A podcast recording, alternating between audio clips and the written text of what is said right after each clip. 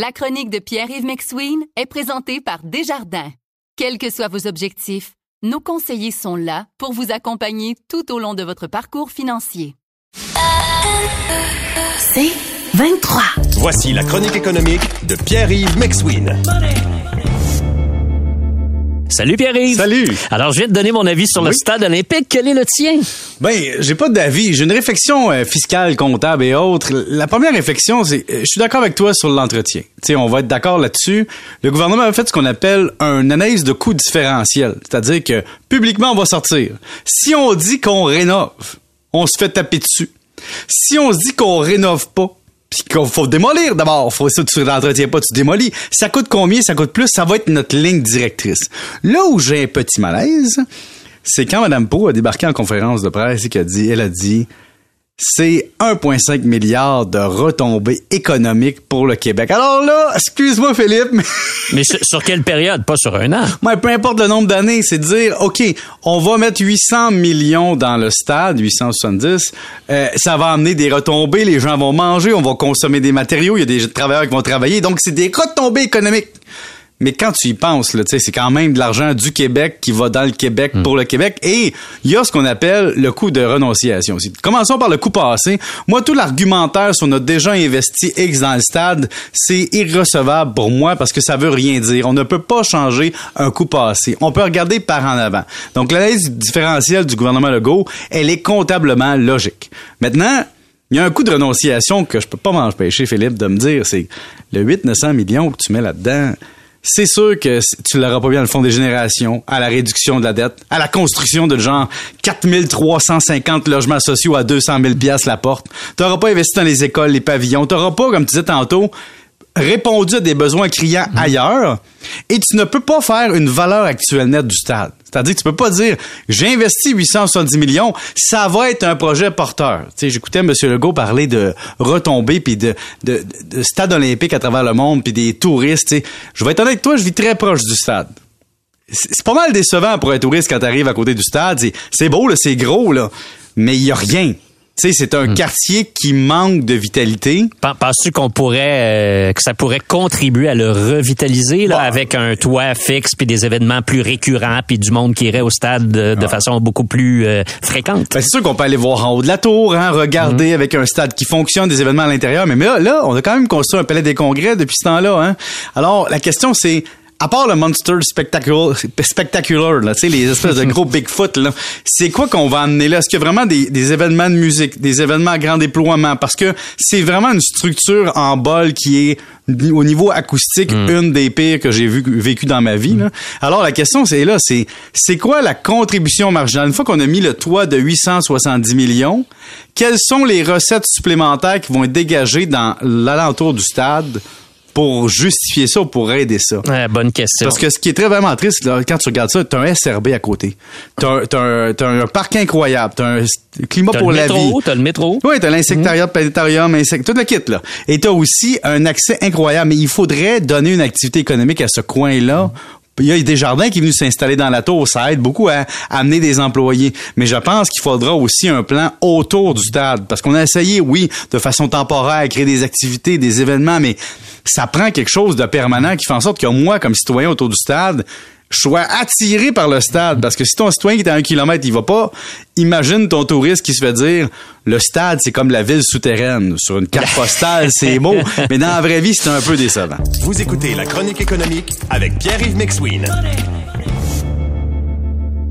Ici Patrick Marcelet. Dans la deuxième saison de mon balado Relève-toi, je reçois des personnalités d'ici qui ont su se relever après de difficiles épreuves. Écoutez dès maintenant l'épisode avec José Boudreau. Je regarde jamais en arrière, c'est fini, on va faire avec ça. Tu te dis, hein, maman maintenant a moins de mots qu'avant. Je pense que tout le monde était content.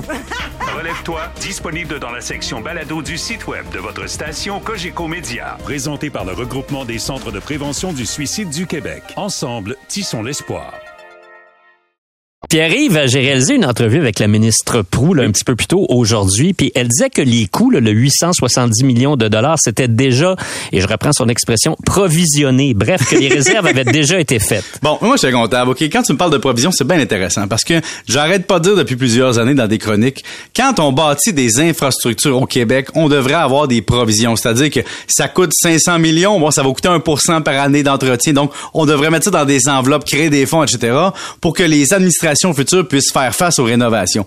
Quand on me dit provisionner, ça veut plus dire du genre, dans notre budget de fonds du gouvernement, de plus de 100 milliards, évidemment, on est allé attribuer de l'impôt du Québec. Mais il y a quand même un coût de renonciation, là. On a pris de l'argent qu'on n'a pas mis ailleurs, parce que là, tu C'est un coût de renonciation, tu veux dire, c'est de l'argent, c'est ça. On le met dans le stade olympique, ça veut dire que ce renonces à 870 autre chose. millions-là, ben voilà, c'est ça. Imagine si tu donnais 870 millions à 1600 PME au Québec, ce que tu pourrais faire comme développement économique, création de richesse. Donc, je comprends une chose. On a créé une patente il y a plusieurs décennies.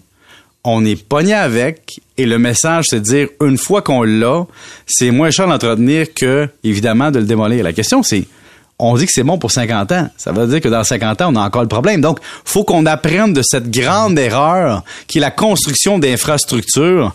Dès le départ, il y a eu de la fraude, il y a eu du trafic de béton, tu t'en souviens? là? Oui, Donc, bien sûr. moi, j'étais pas né, là. Mais c'est- tu vois qu'il y a un enjeu autour du stade qui est perpétuel et qui va rester. Moi, je pense que c'est une marque de notre collectivité de dire, faudrait peut-être qu'on ait un peu plus d'humilité maintenant. Et tu sais quoi? La grosse question aussi, c'est est-ce qu'on est sûr à 100% que ça va fonctionner? Que ce nouveau Hey, toit-là, il va tenir puis qu'il n'y aura pas de trou dedans après deux ans, là? Ça, c'est la question parce que, euh, te souviens-tu, M. Taibert disait toujours, ce stade-là n'est pas fait pour autre chose qu'une toile qui se lève et, et la structure est pas faite pour supporter un tel poids. On a parlé de structures physiques qui pouvaient se déplacer avec des, des, des fonctions amovibles. On a parlé de poteaux dans le stade. On a parlé de plein de choses. Et on retient une espèce de structure fixe qui va être, souhaitons-le, permanente. Mais notre neige, Philippe, notre Ouais. neige, notre mère nature est surprenante avec le toit du stade.